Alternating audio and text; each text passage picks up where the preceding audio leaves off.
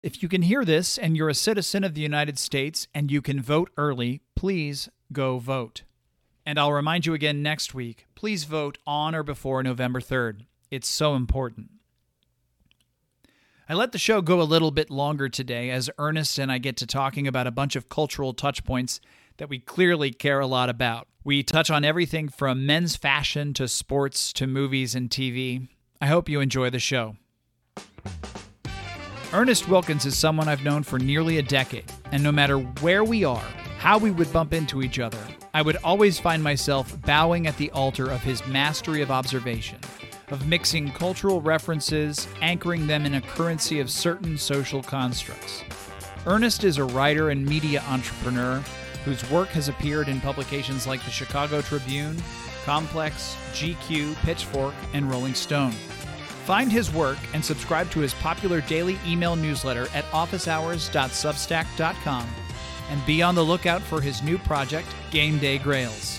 Ernest, welcome to the No First podcast. Hi, what's up, man? How are you? I'm excited I'm to be good. here. It's so good to talk to you today. You too, man. I'm happy. Um, this is funny. like I've just it's been I've known you for so long, Max. It's crazy. It's been almost 10 years. I know it's crazy.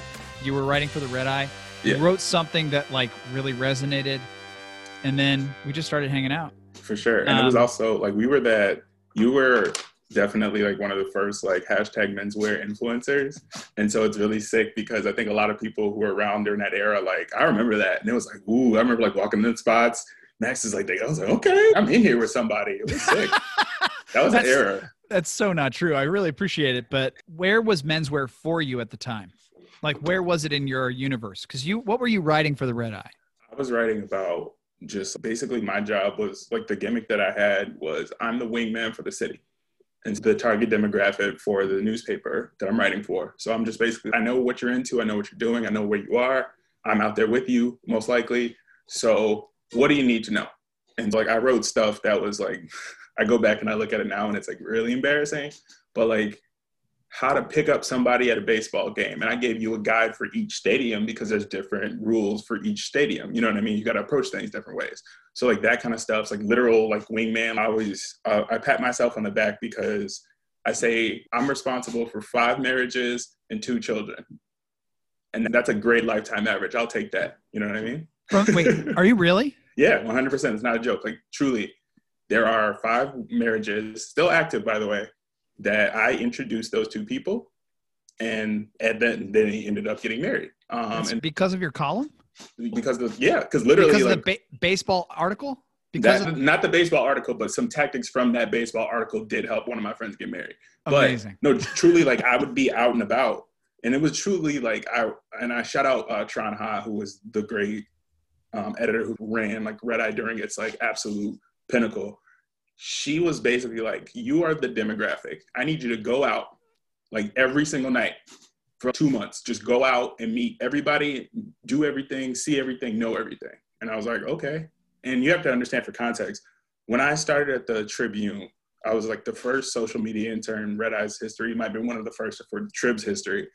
And I was sleeping on my best friend Hank's floor on a mattress, like literally a mattress on the floor at my buddy Hank's house. And did that for the first year that I worked at the Trib. So like internships, like I'm always like pay your interns because it was if not if I didn't get paid from the Chicago Tribune, like I truly wouldn't have had any money at all. But it was you, you're young, you were living with your buddies, and at some point I'm gonna probably like turn that into a screenplay of some sort, or maybe like a pilot. But like truly imagining the most like debaucherous postgraduate experience you can imagine. And and in the morning I'm getting up and going to a newspaper and file, filing columns. But then also that afternoon I'm so broke I'm stealing the pizza that would be in the newsroom. Like newsrooms, like major events, like presidential election, that kind of stuff. Any election, they'll bring pizza to the newsroom. This may not be the case anymore, but it was when I was there. And like, you want to talk about like the differences in opinions about journalism. I think a lot of people assume that like media types and reporters and writers are all like these like moneyed like East Coast like Medill listserv types, but it's honestly like I was truly stealing pizza and then going outside and then going to Rossi's, there's God bless that place, and getting like a pitcher of beer for four bucks and we was, or six bucks, and then split it with the other folks who worked at Red Eye. We were out here. it was a time when there was just so much like grunt work to it too. Mm-hmm. So you were at Red Eye at the Yep. Tribune. Yep. What for for listeners not from Chicago? How do you describe Red Eye? The Red Eye is a daily. It was a daily tabloid style newspaper directly targeted at millennials, and it was the first major attempt by an old media standard to do like a daily tabloid. You saw, I think, AM New York is kind of the closest thing, but it was crazy because Red Eye was innovative because it was like, all right, cool. It isn't just like older people writing about youth culture. It was millennials writing and talking. It was like the two way communication. So like we got to a point where it was studied by a lot of people and to the point where like this dude who runs like Der Spiegel, this crazy, amazing like German news source, was on some interview on like Monocle or something. It was just like this red eye in Chicago. They're inspiring us to make great. I don't know what accent that was, but you get it. but to that point, it was an experiment because for a lot of us, that was our first job, like our first job out of school. And it's crazy because we joke about it, but I think Red Eye was early on a lot of things. For example, this is a fun little media fact, and you can back it up and you can check it. Whoever you are, go look it up. Red Eye Chicago at one point was the most circulated newspaper in the city of Chicago. If you think about the city of Chicago, two titan papers, the Tribune and the Sun Times. At one point, I was in more hands, in more faces, in more, literally more people were reading it than those two, those two papers. So you start to notice, okay, this thing is getting hot. And then what got crazy, and this is the part I, I think there's a metaphor here. Red Eye Chicago is the only major publication that has ever moved over 150,000 circulation that has n- had a female editor in chief from the beginning till now. Whoa. The only one on the world, in the world. And, and, and if I'm wrong, please feel free to send Max an email. But truly, like history. So it was cool to be a part care of Ernest Wilkins. the legacy. There's probably four three to five New York Times reporters, writers, designers, art people that came directly out of Red Eye. Like my interns write for the New York Times now, which makes me feel kind of, I got to get my shit together. it was a crazy experiment. I'm happy to be a part of it because the other side of it was we were the young people. And so we got the like the resentment and the hate from like older journalists. But at the same time, we also got to get them on a new media. So like I was on the team that helped the Tribune, like personalities and journalists and writers get on Facebook. So for better or for worse, I was in the room with Tom Skilling setting up his Facebook page. You know what I'm saying? Yeah. in morning news team, we were setting up their Facebook pages. So like that whole new media, old media, like surge, I walked right into the eye of the hurricane with that, and then everything just went crazy. So that was nuts. But it was a hell of an era, and it was a lot of experimentation. I was at Time Out at the same time, Mm-hmm. and it was just the best business card you could have. Uh, Oh my like you were saying, my boss just said, "Okay, so your beat is restaurants, bars, music venues. Right. Go out, be with the people." We used to have Um, a little crew too. There was like you could tell like the press people who were annoyed with like, the people who wanted to be like I call I used to call them like socialites. Like Chicago is like most cities where there's a group of people who are doing cool stuff, but the majority, and this is something my dad used to say, Chicago is one of those cities where the people with taste have no money and the people with money have no taste. It's true. And you can like look, I know I'm right. So it's one of those things where when you found the people with taste who didn't have any money, you're like, all right, cool. It and, and Chicago is a very much like a finesser capital. So it's also okay. We're going to these press events, and you remember like eating dinner off press events. Oh yeah, I was eating mini hot dogs on on Oh uh, serving trays. Lots of little grilled cheeses. Oh yeah, the the mini burger. It was like the side of size of the pickle slice. But then you had to dress nice, so you couldn't really eat for real. So you had to tuck off in the corner. Yeah. And finesse the little thing with the napkin, that weird toothpick sword thing that everybody does. What's with the sword thing? Like, at least the plastic one is one thing. You got to take the bent little piece of, bur- what was that? It was like a tree bark or like bamboo or something. It was stupid. I didn't like it. If you were a caterer or an event planner, stop using those things. Just an aside. So is that world still your world? Do you still? Not as much. I stopped full time writing, and this is a heads up to any rappers who are still sending me your links to your music. I stopped writing about full time 2017, and I was, I think I'm one of many where, you know, one of the biggest kind of ramifications, I think, from like the blog era was a lot of people who were writers or were talent or were whatever on, on one side of it, on the editorial side, are just like so burnt out that we all just left. and everybody went to advertising or marketing or copywriting or whatever. So you're starting to see it now, which is funny because we're talking about like newsletters. Like that to me is the logical evolution of what, what was. Because our demographic, as we get older, the especially the elder millennials, like we love reading and we're the last generation that's like really trying to read some shit. So it's let me just go ahead and serve my people. Talk to me yeah. about how you first encountered Substack what was it like for you? And then how has it been? How's it been going? So i'll preface this statement with saying the thing you need to know about me in general is i'm forever curious forever. No like i'm the kid who got sensitive attention for asking why. Not because i was a jerk because i just i want to know why. I started a newsletter because i got pressured to start a newsletter a year and a half before. And so my wife shout out to my wife she's amazing. Hi maggie my uh, like my like I think like I'm her mentor, but she's my mentor, Hannah, and then the, the great writer Samantha Irby. They were just like, and she's like my, my play cousin, but they were like, why aren't you writing stuff? We like you writing, why aren't you writing? And I was just like, I don't want to write because like I don't have opinions about Drake right now. You know what I mean? I don't have opinions about the stuff I used to write about. And truthfully, I the stuff that and I think this is a very interesting little subplot of like media going down the toilet.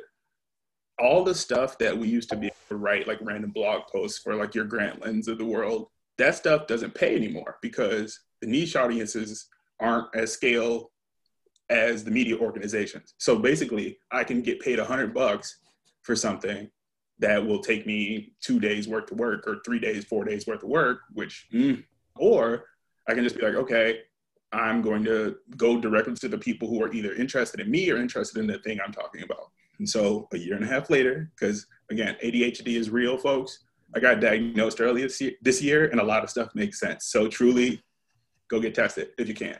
But a year and a half later, starts it on Tiny Letter, that like service. And I was just getting it. I got about 100 subscribers pretty quickly, which is crazy. And I was like, okay, cool. So people are interested. And then I got put on the Substack, and actually, um, the founder, one of the co-founders, hit me on Twitter and was just like, "Hey, we love what you're doing," and so I signed up for it, and you just move, I moved my list over, and it was great because from day one they helped with the payments side of things, which is great, and like for me, removing steps and setting up a system is essential, right? Let's make this as easy as possible for me.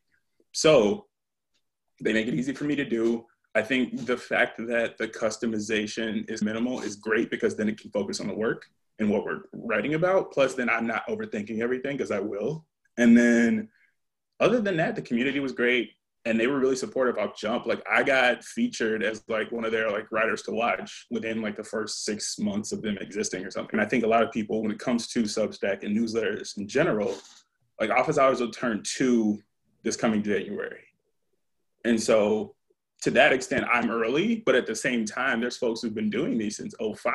You know what I mean? And you look at those heavy hitters and i think what i want people to understand is you've seen a lot of articles about like oh newsletters are the way and they're the source and the future of the, the media industry. I disagree. I think just like everything else there's going to be some who have huge audiences there's going to be some who have some little audiences and there's going to be people who just are doing their thing to a very small group.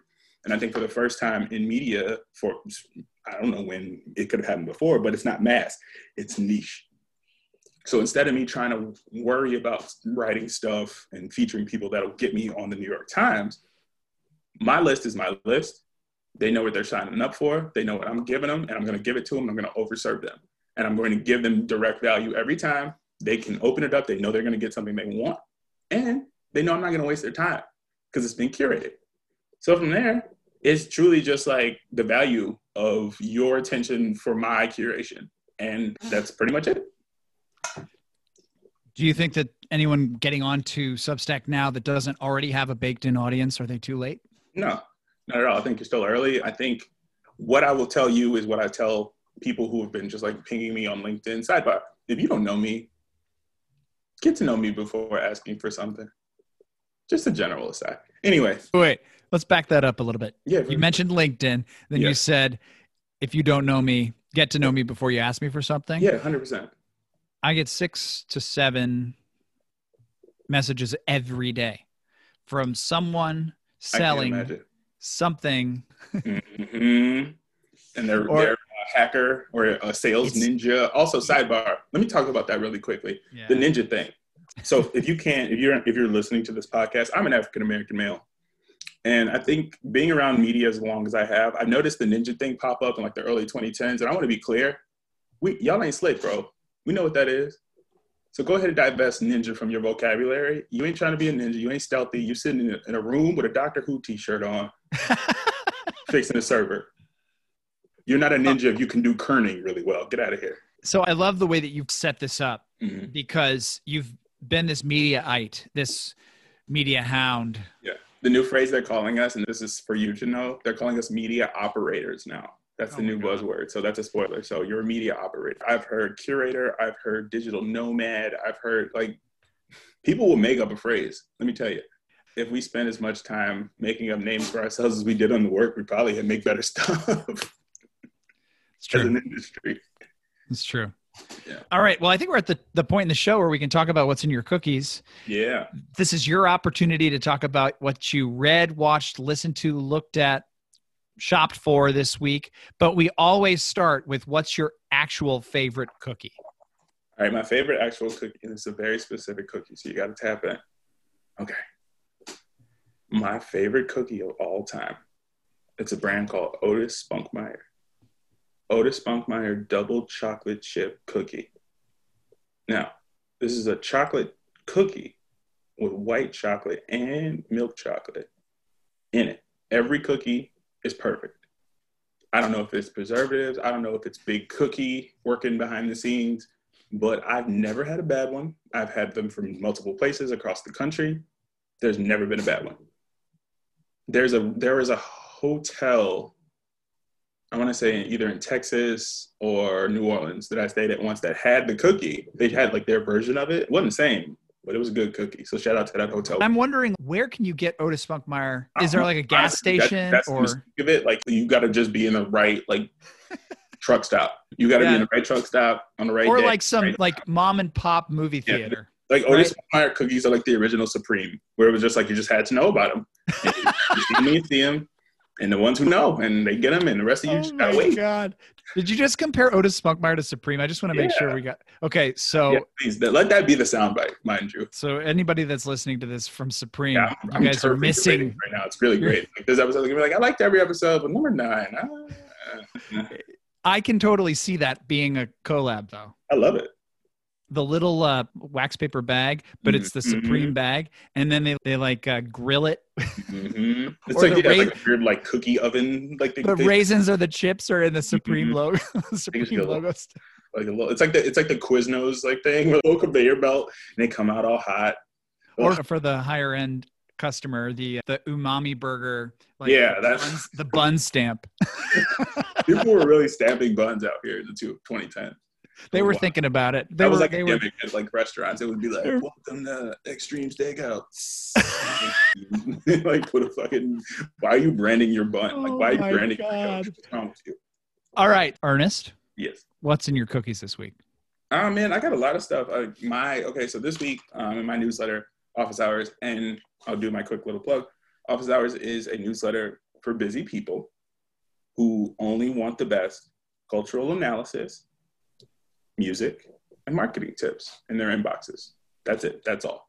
And so this past week, I wrote about this new metric. And I know you've worked in marketing, so you understand what this is. But the thing is, if you don't work in marketing, you should know marketing people love a metric because it justifies our existence. So if we could hit a goal, a number, then we continue to stay employed. Yeah. Also, if you have the metrics in front of you, you can mess with them in such a way to Yeah. justify your your. That's your- why I don't trust anyone who's like anyone who ever says, "Oh, algorithms are bias proof," and it's now because a human being made those algorithms. And let me tell Exactly. you, I'll tell you, like I told my buddy when it comes to COVID numbers, if my job depends on a number being a certain thing, you better believe it's going to be that thing, whether that number is real or not. And it's like, if men lie and women lie, numbers lie too.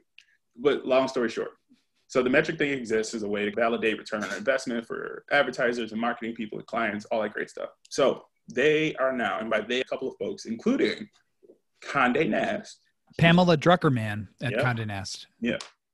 Yeah, heck of a summer. They had they really lived have a kick ass summer too hard. I'm guessing that they did this as a way to shore up their influence because as print goes away, digital translates, etc, etc. They're basically bring, framing share of culture as the new metric in which they're going to work with their advertisers to win.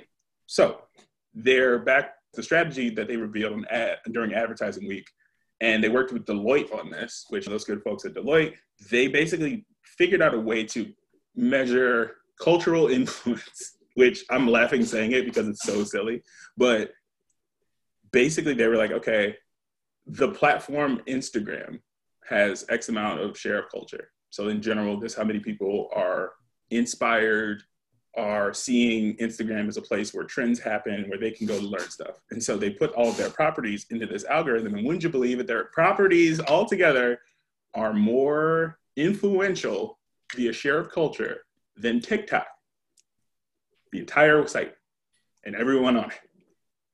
And so you say to that, okay, that's interesting because they're not wrong. Because TikTok as a brand has, uh, they're not even 10 years in. So you say to yourself, you think about the Condé Nast umbrella includes GQ, Vogue, I think Pitchfork, um, Bon Appetit. So like you think about the titans of old media. The New Yorker. Yes, I would yeah. say this is an accurate measure because I would say getting featured in GQ is a huge moment and a sign of a cultural. You have made it in a sense. It's one of the like goals. I'd say the New York Times is a huge share of culture. And so that concept basically means if you have real influence to the point where you can post something or you can share something and people will actually make a decision, aka buy or share or whatever. If you can if you have enough influence to make people act, that's basically what they're measuring now. And so for me, I think it goes one of two ways. With that, like first off, how do you feel about that?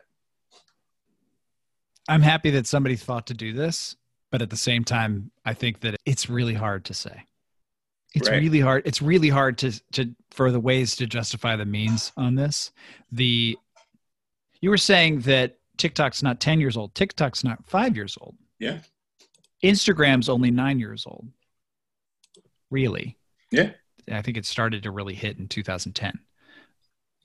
I don't know. What do you think? What what do you what would you use this for? What would you use this tool for? Then this is the best case scenario for young people slash creators who don't have huge budgets slash people who are from marginalized groups that get their stuff taken and then a brand makes a terrible version of it. This is how you can do it.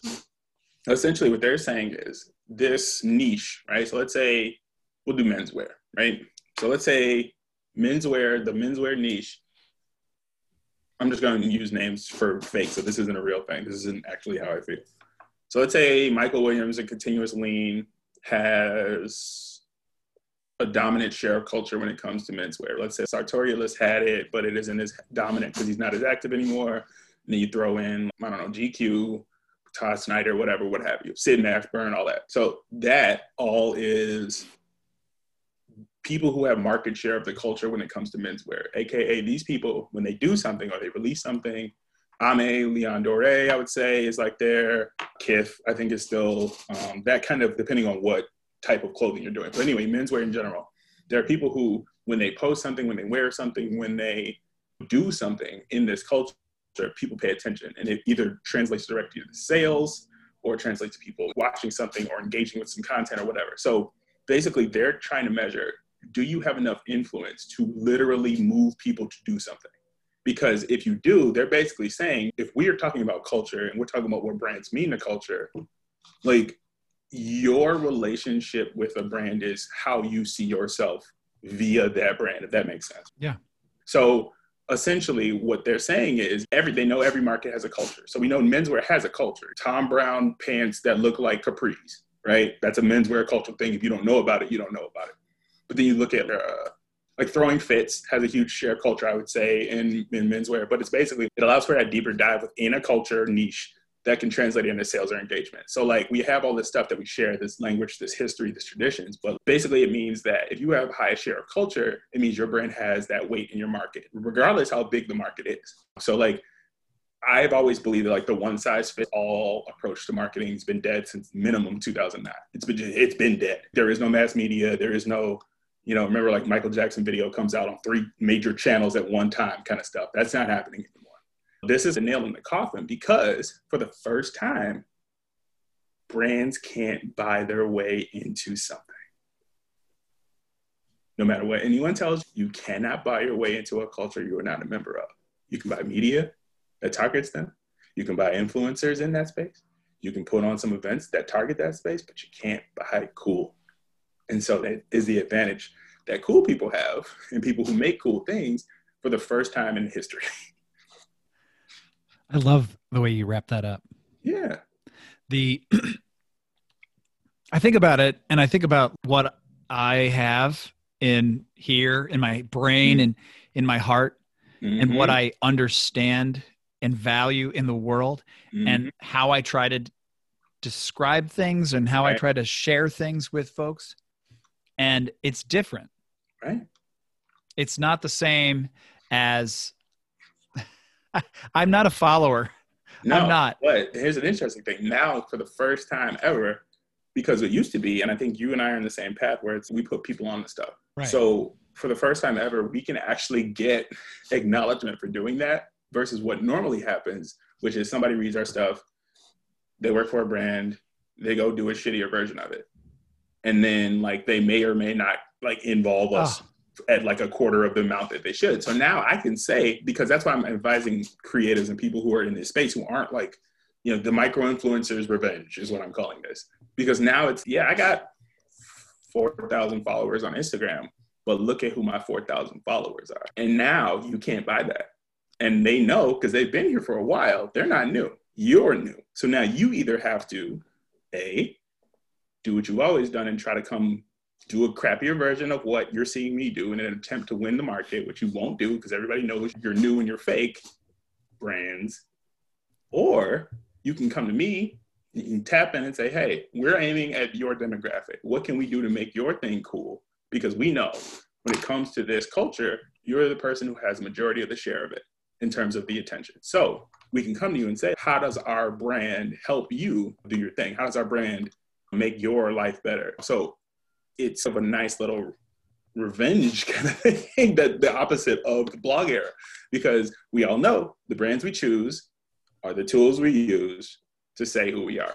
So to that point if i know that this person whose aesthetic i admire or aspire to be i can now take that. And it's great. So i think everybody should learn about shared culture everybody should learn how to commodify it for your own needs and let's go get it the brands we choose are the tools we use to show who we are. That's it. Have you ever said that before? Yeah, it's in the article. okay. so let's man. say that one more time. The brands we choose, we choose. Are the tools the we use. use. to say who we are in a broader social context. That's the full quote, but I always like to cut it down for the, the sizzle. Whew, this is great. Baby. Look, I'm telling you, I want people to understand if this is your first time checking in, you late. Let's come on. Let's have fun. Well, well so so let's talk about how influence changes over time too. Mm-hmm. The the fact is that 10 years ago, pictures that I took were on the wall of a 50-year-old fashion house and I come to find out a, a couple years later that the founder of that fashion house mm-hmm. had a picture of mm-hmm. me wearing something that I made on his iPhone and was showing it at a factory saying, make this. Mm-hmm. Now, I got one of those too. I got a text one time from a friend who works at an ad agency who literally sent me a photo of a deck that is being broadcast in a presentation. And it's right. not only me, my picture is on it. I don't know these people. I have no idea what they are. And it's a pretty big advertising agency that you all have heard of. and it's my tweets and my Instagram posts, and it's all just in this deck, and they're just going through it. And he goes, I've never seen this happen before with somebody I knew. Oh yeah. It's it's nuts. Have you ever been photoshopped? I got photoshopped into an ad. Yeah. I was like, shocked. I've been photoshopped on the newspaper actually. I've been photoshopped. I've been digitally added. I've been like we needed a black person here. So galleries back in the day, will you about also event photographer? If the party ain't that diverse, don't go find the one black person and tell them to pose. I don't care what the client says. If the party is not diverse, that's the brand's problem. Y'all should work on that instead of you trying to lie. So don't So do that. true. Tell the truth. So I started to say how influence changes because I don't know that what I say anymore matters. I think And I don't- different. It- Um, it is. My wife keeps telling me she's like, you're a different person. You're a stepfather to an almost teenager Mhm. and an almost 10 year old, and you're a husband, and you have priorities that are very different than they were when you were, you know, 100%. a party animal. it's a different audience and i think the the the work and the results of a good career are that your audience grows with you and i think it would be really weird if you were still out here trying to go be up in everything i think there's a definite like old guy in the club vibe that comes out sometimes with sometimes Right. it comes to people in these brands and these lanes and it's look i wrote this thing a long time ago about so you know how the feeling of you watch the Grammys and you don't know any of the artists that are nominated. Yes. Okay, so that concept, I just put a name on it. It's called cultural fossilization. But basically, the results you're feeling in the I don't have an audience or my influence isn't as big is, is because when you are in the 18 to 34 demographic, you are, without a shadow of a doubt, the most important demographic on the planet. A, a man 18 to 34. And everything you do has a huge impact because everyone is looking at you. Because you are the pinnacle of, and I would say, not demographically, but like socially as a pe- as like animals, you're at the top of the social ladder. So everything you do is important. That's why you set the trends. That's why people will Wow. listen to you. That's why people will take a chance on your new music. All of that, youth culture. As you, the second you get out of 18 to 34, you'll notice the people who had influence don't have it anymore, and it's because you're not in the center. So yes, you still have influence because you, if you did your job, you built a fan base that grows with you. And so that influence is, to me, like I said earlier, I don't have a lot of followers. And I think that's the biggest finesse ever because you can buy them. But my audience is not big, but my audience, every single person that follows me. And you like the stuff that they make. And they work with me and we work together and we crack jokes and get drunk and hang out. And we're building stuff that you want to be a part of. And it's not about being arrogant because the truth is, anybody can do it. The difference is the people who did it and were like, hey, come with me and built a community around what they were into are the ones that are always going to be influential, no matter what. I, I was as you were talking, I was thinking about just what I'm the apparatus I'm sitting in right now, Mhm. and I would say ninety percent of what I have around me is stuff that I either learned about or became a fan of or somehow encountered between the ages of 18 and 34. That's it. Jerry Seinfeld has the joke about the dads wear the clothes that are from their last year of Mhm. being happy, of being cool or being happy. And I think I- that's the thing that explains it to people where it's like the priorities change, right? And I'm I listen to more new music than probably ever all of my friends that are all the same age. And you same way. And so you're the same way. And so what happens is you're nothing changed with you. The only thing that changed with everyone else is they stopped seeking it out. And so a lot of times what I've noticed, and that's why I call it fossilization, because people will fossilize. It's literally like the, the Seinfeld joke. You fossilize yourself from the last time you were at the top of the social hierarchy. That's so right. the last time you were cool. Period. Like everybody's doing blog house stuff now. It's crazy. Like American Apparel sweatshirts and hoodies are coming back. It's weird. Dan Deacon on the reg. Oldies 103.3. Yeah, That's yeah. an it's an all Dan Coming up. Deacon weekend here. doing a cut copy weekend, everybody. Just like the same song for six hours. I feel like cut Oh copy where they were like, all right, we're gonna do one song and we're just gonna chop it up and put it out in different installments, but it's all just one song. yep. Anyway, Followed by a week long song set of Matt and Kim. given from that era, who do you think is going to be like the Eagles of that era? Oh. Who do you think is gonna be like, all right, folks, we're doing a Vampire Weekend re- retrospective? Probably Vampire Vampire Weekend. Or John. Mayer or like Mayer. Oh my, Mayer's already there. Mayer. It, here's the crazy part. Mayer is already, and I know this because of my little cousins. Mayer's already Eric Clapton to people. What where Eric Clapton was for us, Yeah. he's so that to kids now. And it's like, huh? And you think about it, and you're like, damn, that's crazy. Like, Your Body is a mm-hmm. Wonderland came out as long as Layla came out in the 90s. Yes. Terrifying. It's just it's different too. I think that rock and roll has had a very different lifespan in our I would love to hear your thoughts on rock and roll in general because I think rap music took over as the most popular music oh, I think in 100%. like mid 2000s. Like, Not even- rock not even. wild. I think that rap took over in mid 90s in terms of the outlier approach to share of culture, songwriting, Yep. the approach to fashion, the approach to addressing the social issues of the day. That was all happening and it happened in the best way possible in that it blew up on the coasts and then you saw Atlanta, Yeah. Ohio, hmm St. Louis, Yeah. Texas, Houston. Yeah. Detroit. hmm It was like bombs were going off. hmm month by month in some summers it was like holy crap who's this group out of atlanta that's making music that i can't imagine in my wildest rosa parks uh, like Outkast, I, I would tell people like Outkast was like a bomb going off in the suburbs Yes. for a lot of people. Like everybody's like, what in the hell are they doing? And like, changed my life yeah, it was changed my life Like, I knew about Outkast before just because they were always on Rap City and shit. And so like when when I moved to the Birds, my white friends were blown away about Outkast. Oh, they're like, what is this? This isn't Dr. Dre. I'm like, I told you. andre was just so he was so in like my groove the day i got my driver's license and my mom said you need to go apply for that job at that dj company i started djing and i never looked back and that was 1997 and in 1997 in st louis missouri people legitimately on the weekends would go to clubs in full head to toe double knit polyester and do the hustle doing the hustle.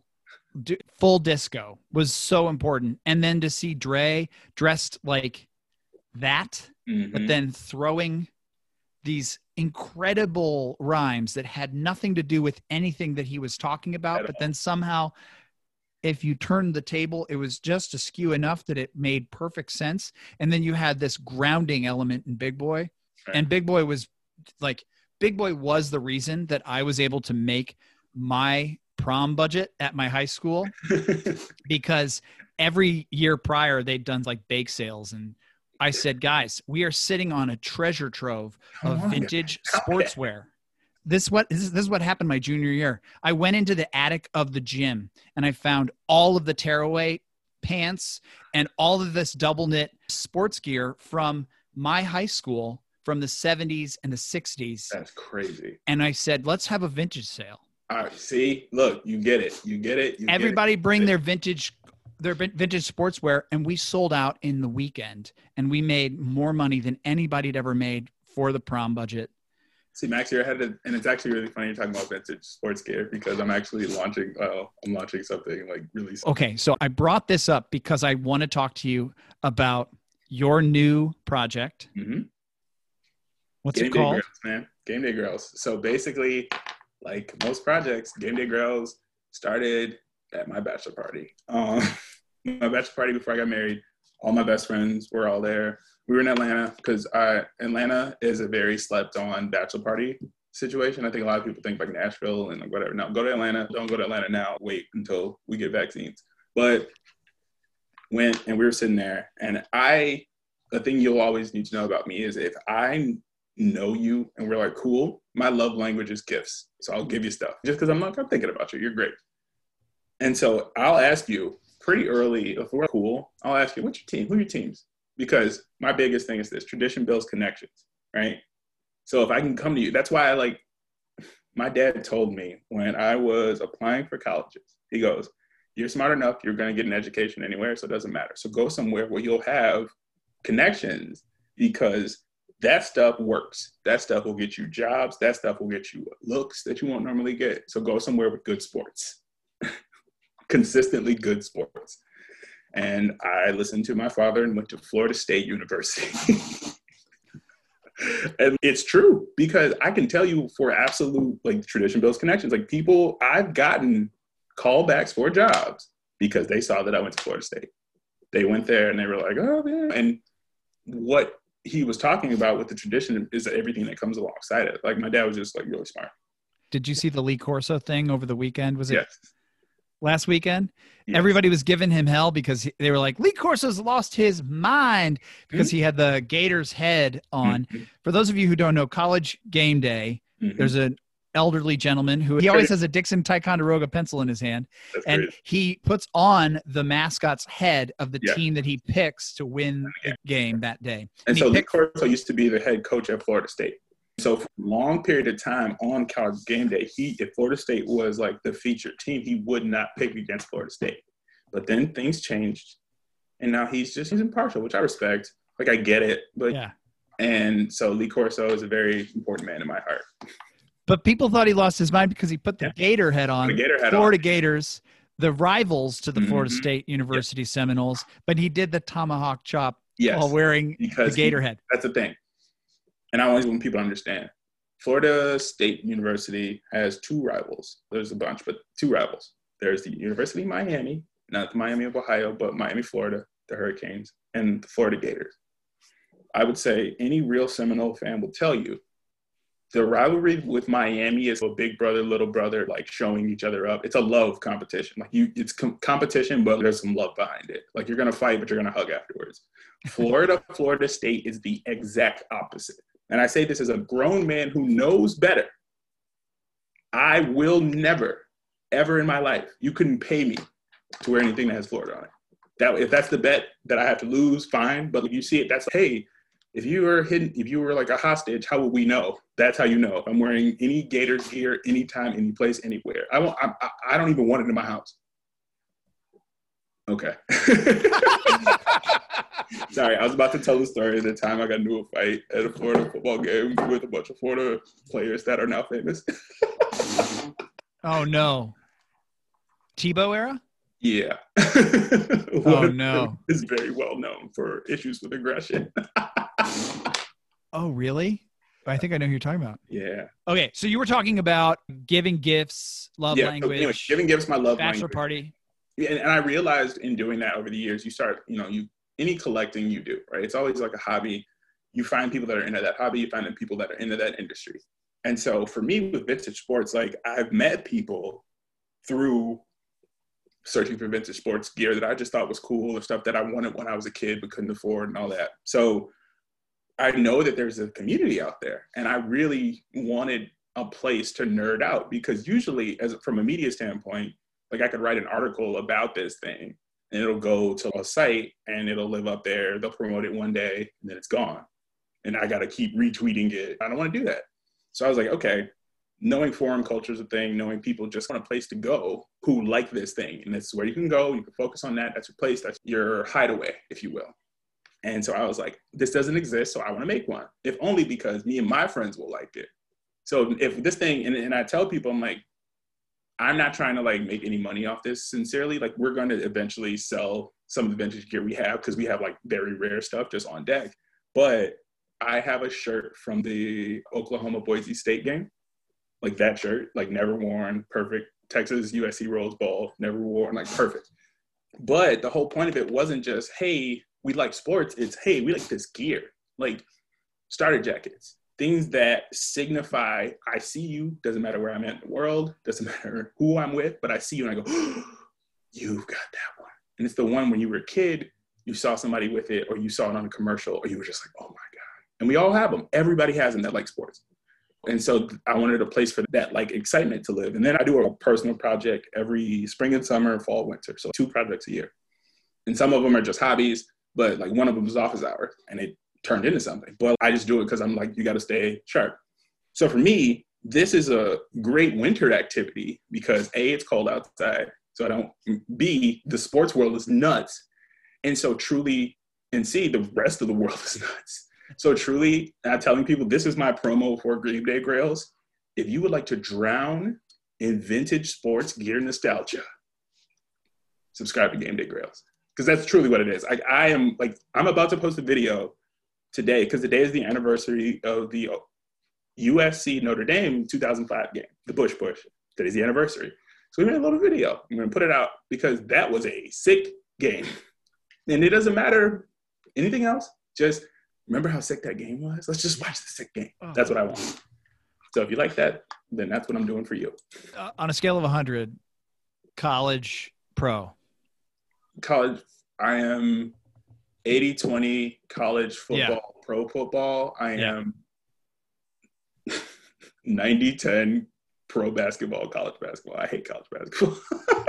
Oh man, they gutted college basketball when they did the one and done rule. They gutted it. But It it isn't even that. The games just aren't good. Because even I think the one Kids done aren't good. The kids aren't good. The kids are all in the NBA now. It's not even that. I think what you're seeing now is the coaches are one and doneing, and that's the problem. Because what you're seeing is, with the exception of a couple, you're seeing guys be at a school for three years and bounce, and you've never seen that. When I- usually in college basketball, the way we grew up watching it, Yeah. like those iconic teams, this is year 19 of this person. They built the system. They're great recruiting. Calipari, like I, you hate on Calipari, he stayed. He's staying. He has to get out of town really quickly sometimes. Burn the files, Jimmy. That's funny. Shout out to Calipari. So what else is in your cookies this week, Ernest? Oh man. Okay. Are you seeing an uptick in people during the pandemic playing golf and tennis? Are you seeing it? You're out and about, you're driving around, do you see people? I Right. will say this. I am so confused as to what to do. Do you know what I mean? I am scared to death of going out, Mhm. of being around other people. I have 100%. I said to my wife last night on a walk, Mhm. I don't know if I'm going to know how to socialize anymore. Oh yeah, it's a wrap. And you know me. You Mhm. know that you Oh, said it at the top of the show. I walk into a room. I'm a social being. people I'm scared Yeah. that that's that that's I'm just not it certain-. There's certain things I'm probably done forever at. Like I'm probably it's gonna have to be a dive bar that I really love to go back to dive bars after this is over. Because the other thing that this pandemic, and we can get on to kind of the observation, but like the other thing this pandemic pointed out to me is how many people weren't doing the stuff that they probably should have been doing. The people were like, oh, I gotta wash my hands. I'm like, you weren't washing your hands after you use the bathroom? Like, what the hell's going on? Wait, what? They're like, oh, you know, I gotta go back to work. Let me wash my hands. I'm like, you weren't washing your hands before you went back to work and touching people's foods and drink. Like, what? But I digress. So the golf and tennis up. What? So to answer your question, Yeah. Yes, I have seen people playing a ton of Mhm. golf. I actually live walking distance to two golf courses. Mhm. They're public courses in the largest city park in North America. It weirds me out. I'll be totally honest. Uh, Mhm. the tennis thing, I'm seeing it all over social media that Yes. people are like really getting into tennis. Racquet Mag came out like five years ago and like Mhm. blew things up and so how good. they're covering that sport. I worked for somebody that developed a bunch of tennis related items in the fashion world. And so I saw his influence shift the narrative towards it being something that you could use as an expression point. The reason that you're seeing that uptick is because they came out and said, and they being like Fauci, came out and said, if you're going to do any sort of outdoor activity as far as sports are concerned, the only like group sports in quotes that we are, you know, suggesting are safe right now, golf and tennis. You're not around anybody with golf, tennis. You're so far apart that like the breath isn't spraying on somebody. Because any other sport, you're literally breathing on everybody at all times in smaller spaces. So that's the it's a way to work out during COVID. I think that's the like cultural reason why it's come back. But what I'm also noticing is there was a boom in the 70s and 80s. I think anytime like America does well at a sport, like you see the sport start to get a little more popularity. so like you saw with soccer for a little bit there, and I think soccer. I'm still big on soccer. I'm bet I'm betting the farm on soccer in America, but tennis popping right now. I'm super into racket, what they do. It feels really okay. I like brands that are welcoming, but when you first encounter them, you you think they're probably not welcoming. Maybe that's a Chicago thing where it's I'm gonna give you a little stiff arm, try to make sure you're all good, and I'm gonna welcome you in. But I'm into, and I'm actually it's funny, where golf culture in and of itself is very exclusive. Tennis culture is very exclusive from a classism standpoint. You can't afford it. But what you're seeing and what I've lived is an experience of people who are middle class, upper middle class, lower middle class, playing these sports. Like I took tennis lessons when I was in first grade. You know Sure. what I mean? I, I got a I got a five iron on my fifth birthday, and I got a golf club every year after that for about ten years, and then I quit. and I caddied for six summers straight, like talking cash. Oh my god, the most money I ever made. I'm just just like, ah, yes, a hundred dollars. I'm going nuts. So I grew up around it, and then plus you got to remember culturally in the '90s, two big things happened culturally for Gen late Gen X, early millennials, and that is the Williams sisters and Eldrick Tiger Tiger Woods. Yep. So we're that generation where, hey, black kids, you can play these sports. We were like, wait, what? And because like all we had was like Arthur Ashe. You know what I'm saying? Shout out to Arthur Ashe. But there wasn't that entry point. And so it democratized it a little bit. And so we all were like pushed onto the courts and the links. And we all like a bunch of my friends that I grew up with, we all know how to play. But to your point, like we all stopped at some point. So I started getting back into it a couple years ago. My brother-in-law is a, truly one of the best golfers in America. Like I don't like. I'm just like, can you join like the senior tour? What's up? Because like we went to Top Golf real quick, and this man swung this club so well that truly the entire bay of Top Golf stopped to watch him swing. Like icon, like everybody like heads were turning like it was like a you know video. The cultural accents, and, and and I think another brand that really does this really well, and it's actually one of the other things that was in my cookies was like this idea of kind of the preppy prep aesthetic has been lingering for a couple of years that I've noticed. And in the past couple of years specifically, like past two or three, a couple of brands, there's this one Instagram that's really sick. It's called like Prep's Not Dead. And it's truly just like waspy 1980s, give me that blonde hair, crazy, like less than zero James Spader vibe, like just heavy prep. Which is not bad. Just growing up and you grow up and look at Esquire and stuff. Rowing Blazers. Rowing Blazers, based out of New York. I think the founder was an ex Olympic rower, but I'm literally Jack Carlson. Shout out to Jack Carlson. out of Jack. I'm wearing one of their like Blazers uh, rugbies as we're talking. Like their spring, like their fall winter collection 2020, I think is going to be one we're gonna look back and be like, damn. Because here's the crazy stuff. I am a big fan of any and all brands that tell a story through their clothes. And I think a lot of brands think they are just by putting a bunch of buttons on some shit, but there's no story here. And so what Rowing Blazers does really well, and I think there's a lot of younger brands that do this. Joe Freshgoods is always one, he's like streetwear. So Rowing Blazers legit will do the thing where a lot of people will do collaborations. And I think collaborations a couple years ago oversaturated. So many collaborations. Brands that did not need to ever connect were connecting. It was too much. It was a gimmick. But where Rowing Blazers did well was they stuck to the script. And so the mood board is all super prep. It's all this classic stuff. They had the old Are You a Preppy poster from the Preppy handbook in like the 80s and everything. Shout out to Lisa Birnbach. Shout out to her. See, she's out here. I think she yeah, she wrote like a sequel to that too. So they went, here's the, here's an example of that story. So they went and wanted to do an homage to Princess Diana. And so what they did was they were like, okay, this collection is a tribute to Princess Diana in the early 80s. It's like high low culture. And that's my number one thing. I am a big high mm-hmm. low culture person. Like I really hate crazy logos. I really hate anything that's too much. And I hate anything that's too subtle. Like I want like we're doing both. It's Totally. It's a custom dress shirt and a Timex with a Velcro yes. watch strap. America to me is high low culture. I think any attempt to make American culture highbrow is a wasted effort. And I think American culture lowbrow by default, right? Like I'm a guy who grew up watching pro wrestling. Like I refuse to re- remove myself from that because that informs my entire aesthetic. It also informs this whole country and all of the culture. See what I'm saying? But going back to Blazers, Rowing Blazers wanted to get, I don't know if you've ever seen it, but Princess Diana used to wear this sweater. And it was a sweater with a bunch of sheep on it. There's a red sweater, white sheep on it. Little graphics of sheep. And then there's one that's black. It's like the black sheep. And she wore it. She was the first influencer, I feel like, when it comes to the subtle, like I'm telling a story through the clothes, like I this is a funny narrative. And so instead of just redoing the sweater, which a bunch of brands would have normally did, they went and got the people who made the sweater originally in the 80s, Warm and Wonderful, and made the sweater and did like an updated cut on it. And they were like, they created it in 79. She started wearing it and they straight up went and found the person and got them to make the design for the first time since 1994.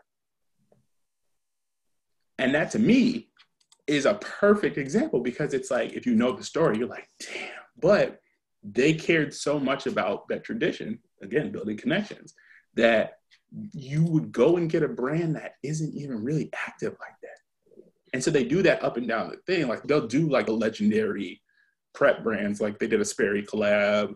I think they did one with Murray's Toggery and Slim, like Slim Aarons. They did one with Lands' End as well. Just all kinds of stuff. And so that to me is a brand that does it really well. And so I really like them. And I haven't like gotten a chance to like talk to anybody over there, but I would like to definitely. That's a brand of like I would do a project with them, no question.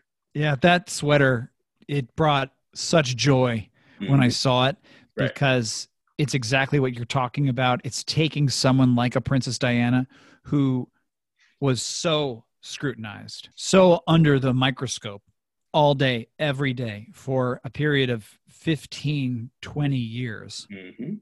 And through that entire thing, she was the epitome of, of grace and style. style. And I think that the style part is often overlooked. There's this wonderful, I think Jack was the first person that I saw sharing it again, but I mm-hmm. remember it as a kid. She wore a starter jacket. She wore an yeah. Eagles starter jacket. And I thought that was like the coolest thing mm-hmm. as a mm-hmm. little kid.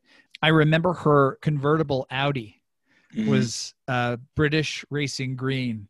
And I was just like, so excited to see somebody driving a green convertible because right. I feel like green convertibles are the slow play. They're the sort of the down low cool. That's part of the reason I made the Fauci cap in forest green. And right. I feel like um, taking that sweater, which is packed with messages, Lady in Red, Little Red Riding Hood, the White Sheep, yeah. the Black Sheep. I, it, I don't think it's over her heart, but it might as well have been over her heart. I said to my wife when I saw that, I said, I want that sweater. That's yeah. so cool. Rowing Blazers is so brilliant because they have at the top a guy who lived the life. Yep. And that's hard. That's hard to do. Ralph right. can't even say that he lived the life. Right. He aspired to live the life, built the life for himself, and now lives the life. Right. Many brands, Lands' End is an example of one, mm-hmm. started with someone who was a known known in that world. The Lands' End guy was an Olympian as well. And mm-hmm. it doesn't happen as much in this day and age. Now you have Travis Scott putting together a McDonald's menu. But even that is sick to me. I think people are like hating on Travis, but it's oh no, I'm not saying that it's no, a no, bad I, thing. I know you're not, but I'm just like in general. I think that's a very interesting thing because that represents a completely different thing than what we're doing. If that makes any sense, like that to me yeah, totally. Is a product that is being served to the widest audience possible. And I think they planned it that way. I think they executed it that way. McDonald's isn't messing with guys like us because they then they're not moving cheeseburgers. So for somebody to his scale, yeah, of course, go get it. And also make history because he's the first one since Jordan to do that, which is nuts to think about. And like he is? he's the first individual to have a single like combo meal named after them oh, since wow. Michael Jordan. Then didn't somebody else just come out with one? J Balvin. Now you see, now here's the fun part about that whole thing, and this is a little fun little deep dive. They tested that program three years ago, and they used folks who are a little smaller on the scope when it comes to an artist like a Travis Scott. So like Joe Freshgoods, they did it with it here in Chicago, and they did it across the country, and they did a test little pilot program because they wanted to see if the correlation between street culture and merch and food could be established. And so they did it, and that's a little sneaky. Like they, it was how fast food restaurants will drop custom or new menu items in the Midwest only and just test it. And if it, it does well in Indiana or Missouri or Illinois, then they spread it out nationwide. Like they did that with this campaign, and you saw the results, and it worked. And so obviously now J Balvin's going to do it, which makes sense. Travis Scott's going to do it, which makes sense. But artists that level, it makes sense, and it worked. Like the Travis thing actually is a real smash. Like they moved a lot of units they did for real. Yeah, like McDonald's. Saw- McDonald's running out of like the ingredients to make like burgers, which is crazy to think about. Crazy. Mm-hmm. Yeah, I was in the drive-through line the day that it launched, and I was like, "What?" Yeah. like and even yeah, the way that he like. You're like, Travis Scott ain't that great. Like, you know, I listen. I I know the greats, and that's how I feel. But he's also great. So you gotta just all right. That's it's your run. Enjoy it. I'll yeah, you take your and, money. And I gotta give him props on his Jordan collab. Like I the mean, things that he makes push. They get units. So all right. Well, I really enjoyed talking about this because it's so close to my heart. But I think we should move on. If you were a cocktail, Ernest, what kind of cocktail would you be? Okay. My cocktail choice is my personal favorite cocktail in the world. It is a country club. This drink was invented by Bill and Brian Doyle Murray, and it is your favorite sparkling wine or champagne. It is in a cup or a pint glass, solo cup if you're outside, with ice. That's it. That's all. It is a perfect encapsulation of my entire self in that it's high low culture, little champagne, little plastic cup. But after a couple of them, you're going to feel like dancing. And that's the aesthetic I hope to bring to the world. So I got that going for me, which is nice. Yeah. also, this goes out funny just on some cross cultural stuff. I know more about white people because I saw Caddyshack younger than a lot of my black friends. They're like, what? I'm like, Caddyshack. I'm serious. Yeah. I also just started watching Seinfeld from the beginning. And first of all, the first season of Seinfeld is abysmal. I cannot believe what the hell. Anyway, definitely, I'm on season two now. It's so, I get it, right? I get it now, but there's also so many references that I was like, that's what that is. Because you hear cultural references when people are talking about them. And like when you're younger, you don't know. So you're like, yeah, that's funny. And you don't really know but it was like, oh, that's what Boca Vista is. Like I truly was, just, I thought that was like a reference to something. I didn't know what it was, and I finally saw it. I was like, oh, yeah. So cultural exchange, it's important. Our nine-year-old is hard up when you double dip the chip. She is pissed, and there are so many things that happened during our youth mm-hmm. that I didn't realize weren't already established and the least of them, but somehow also the most of them is Anchorman. Anchorman seems to have penetrated in a very odd way where yeah. so much, so many of the phrases, so many of the ways that sentences were put together in that beautiful script from Adam McKay and, and Will Ferrell. The it's, movies that are it's funny to think about but the movies that i've seen now have the most cultural appeal that came out when we were like younger that like little kids are now watching. Oh you gotta see this is a classic. Super bad mm-hmm. mean girls. Yep. And anchorman those three there's even movies where they weren't a big deal when they came out but like now they're a big deal people are super now like hot rod now like hot rods oh it's a oh yeah you're like really okay and it's okay. It's fine. It's fine. But I okay. I but I, that's how I'm sure people felt about like Half Baked. You know what I mean? this is the greatest movie of all time. Well, okay, Ernest. Yeah. What song or movie is your favorite background noise? So I have a playlist that I have called Writing Time, which is when I play when it's writing time. And number one song on that list, my own personal motivator, is a song called Trap or Die. It is from Young Jeezy, who is now just Jeezy. He grew up and features one half of UGK, uh, Bun B, and a very underrated rapper named Slick Pulla. And this song came out, I think, maybe 2004, late 04, early 05. And when I tell you, you talk about motivation, you talk about, I can do this. And I think sometimes even the most creative folks need inspiration. And so sometimes you have to get the mentality, especially when you're working on a new thing. Like my philosophy is you got to do, and I got this from this guy, Josh Spector, but you got to do, if you like the thing, you got to be willing to do it a hundred times. And so that's that Ira Glass like talent and taste level thing. And so we all know the reason people don't stick with stuff, the reason people don't stick with newsletters, for example, is because their taste level is so high and they're like embarrassed that they're not good yet. And it's no, like you have to just trap it out because that's truly what it is. It's about the grind of doing it. And that's the fun part. The learning's the fun part, all of that. So you trap or die because truly, you like that's the, those are the options. You're going to figure it out or you're not. Dude, and I love that. Oh, if so good. I'm a person where it's, I'm very big, like it's bigger than me. I think a lot of people are motivated by proving people wrong. Somebody who doubted them in the past, somebody who told them they weren't going to ever be anything, all that. I do the opposite my life got better and I started making more money when I started ignoring the people who doubted me and focusing on proving the people who believed in me. I want the people who were supporting me when I had no followers, when I was sleeping on Hank's floor, to look like they were the smartest people in the world, like scouts that picked the Hall of Famer. I want them to be like be able, like I want my mom to be able to talk shit. I want my mother-in-law to be able to talk shit, to be like, oh, Ernest is at it again. I want that for them because they believed in me. So I don't want to let them down, if that makes any sense. You got to focus on the positive. You got to focus on the future. And you've got, it is trap or die. Mm-hmm. That's life. Every, every day. Yeah. And I'm very big on, yo, everything happens for a reason. And the, the thing I get annoyed by, and I know you've seen this too, we've all had those days where it's nobody's messing with my stuff. Nobody thinks this is cool. Nobody's doing anything that's like paying attention to my stuff, anything.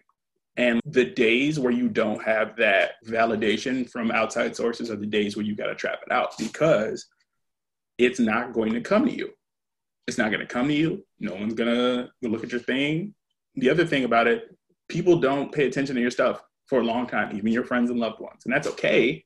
But you have to be okay with that. You're going to grind it out and flesh this idea out to the best possible representation of your vision that you had, or it's going to die. So figure it out. And you're going to get stuck. You're going to get frustrated. You're going to get mad, but trap or die. And that's that's also just like a reflection on like life too, because I think I get annoyed with media, and one of my biggest gripes with media is that, other than the fact that it's like the same 40 people who just like flock from job to job to job, I get very annoyed because we've built an industry where the kids are discouraged from figuring it out. You got to come in, you got to, they're going to make you polish turds for a couple years. Maybe you'll get a couple of opportunities. But on the side, again, I know this for a fact because they told us, we don't want you doing anything on the side. We don't want you to learn outside of this. And then what happens is people will dedicate their entire selves to an organization or a business or a brand, wake up six years later, you don't know how to do anything. You weren't trapping you were st- you were trying to climb the ladder when you should have been trapping or dying and that's the difference and that's why i tell every you know kid who wants to do something i'm like start your own thing first because i get one or two things is going to happen either you're going to have learn a skill that's going to be able to make your stuff better at their day job or you're going to get so good at the side thing that they're just going to pay you they're just going to pay. yes i was hired on my blog for a mm-hmm. job that then i went into and i was a salesperson i was a designer i was marketer. I built the e commerce website. I produced a video. I made maker culture happen for this manufacturer. And I was told about six months in, you cannot post another blog post mm-hmm. until you sell X number of units. Yep. And I took them at their word. I sold through those. I posted. They said, Why are you posting? You should not be posting. And I said, You hired me right. because of this website. Like that's why I'm here. What did you expect that I was going to stop doing the website because of this job? And so yeah. I didn't get I didn't get to keep the job. A lot of creators, a lot of times, and I want to tell folks who aren't necessarily in this world a lot, if oh. you are a creative and you have a certain amount of influence, you have a certain aesthetic, and you're early on something, there is a 100% chance that there is someone sitting at a brand who is lurking your account and we talked mm-hmm. about this, and it's not something to be upset about. So don't get like discouraged by any means. But someone's looking at your account and they're looking at what you're doing. And they're looking at what you're doing because they need you more than you need them. And so the same situation that happened to you is the same situation that's happening to a lot of creatives where like you can't and I think a lot of people get frustrated, like, why am I not getting hired? Why am I not getting called back? And it's because if you did, the person who is biting your shit wouldn't have anything to bite and you're probably going to make them look bad because you're the one that they've been ripping off the whole time. Right. That's happened to me. Like I've been told that it's, I've seen stuff that I've done be ripped off, and then you try to work with the company, and I get it. I can't have you working here because then I'll look bad. And so all of that is important to remember because any job that makes you feel that way, especially now, bad idea. I will piggyback mm. on that will make me look bad and say there have been circumstances where my aesthetic, my my personal brand has been applied to a big corporate conglomerate mm-hmm. and it hasn't worked mm-hmm. in the mm-hmm. same way because it got shaded it yeah. got watered down or it was it got a tinge of of polish yeah. that perhaps it didn't necessarily need had to go through two different levels of legal for some reason 10 different levels of legal sometimes no joke like that ultimately, I think, is where creatives who don't play the commercial game mm-hmm. are right. And yeah. at the same time, I love bridging that. I love straddling the line between commerce and culture. Right. And I think that what I love about it is that it's what I know. I've been marketed to my whole life. You were saying 18 to 34, but like I know all the words to the Toys R Us theme song for Right. one reason because Right. I sat in front of that Zenith television set That's right. night, day, morning, you name it. I could tell you program schedules dating back to like 1983 Right. and I don't I didn't know how to read in 1983. So like Not know how to read. I I I still find myself on Saturday pining for a cheesy sitcom that would have aired in reruns on KPLR channel 11 here on our UHF. And that's the other thing. Like I know about UHF versus VHF, and I remember like scanning the dial looking for like weird Chuck Norris movies at three o'clock in the afternoon on a Saturday. Or Only the Strong, the Capoeira movie. Oh man, so good. That was on like every day.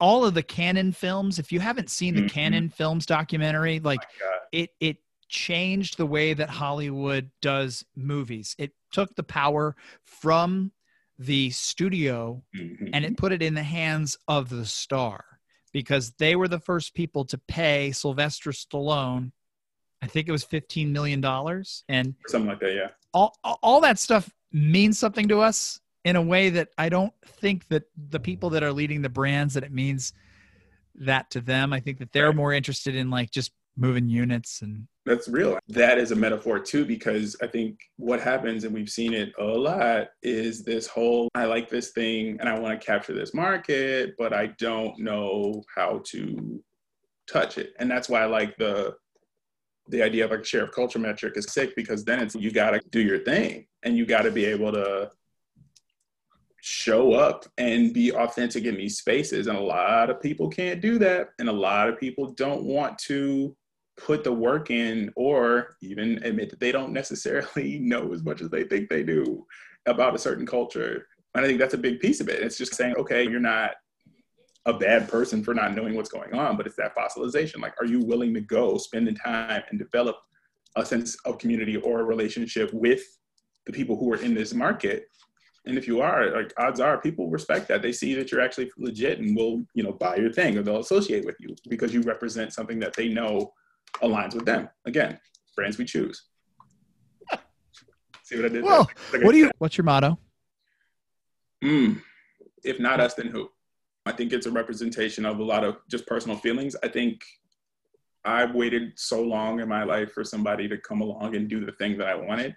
And so I had to just officially be like, okay, if it's not going to be me, who is going to be? And so, if anything, that's the approach I take and why I think sometimes I'm probably not as successful as I could be because I'm sometimes the first one to do it. And so you get the rough edges rubbed out with me and then somebody takes it and makes of money. So I still believe that because it needs to exist, because there's an audience that needs to be around it or needs to support it or wants this thing or wants this thing to exist, I think it's your responsibility if you have a skill set to do it and nobody else is going to do it. So you might as well get to it. I love it.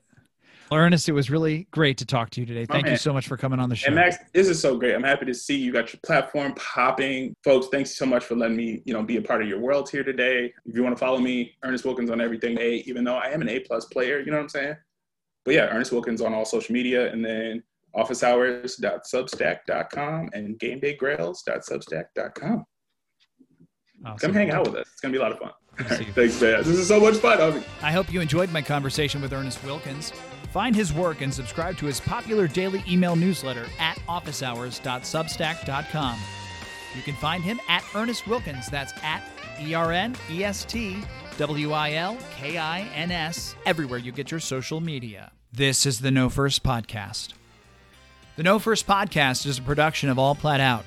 Our theme song is That's Right by Pop Villains. Thanks to Marla, Stella, and Ruby. Stay safe, stay healthy, and know first who you are.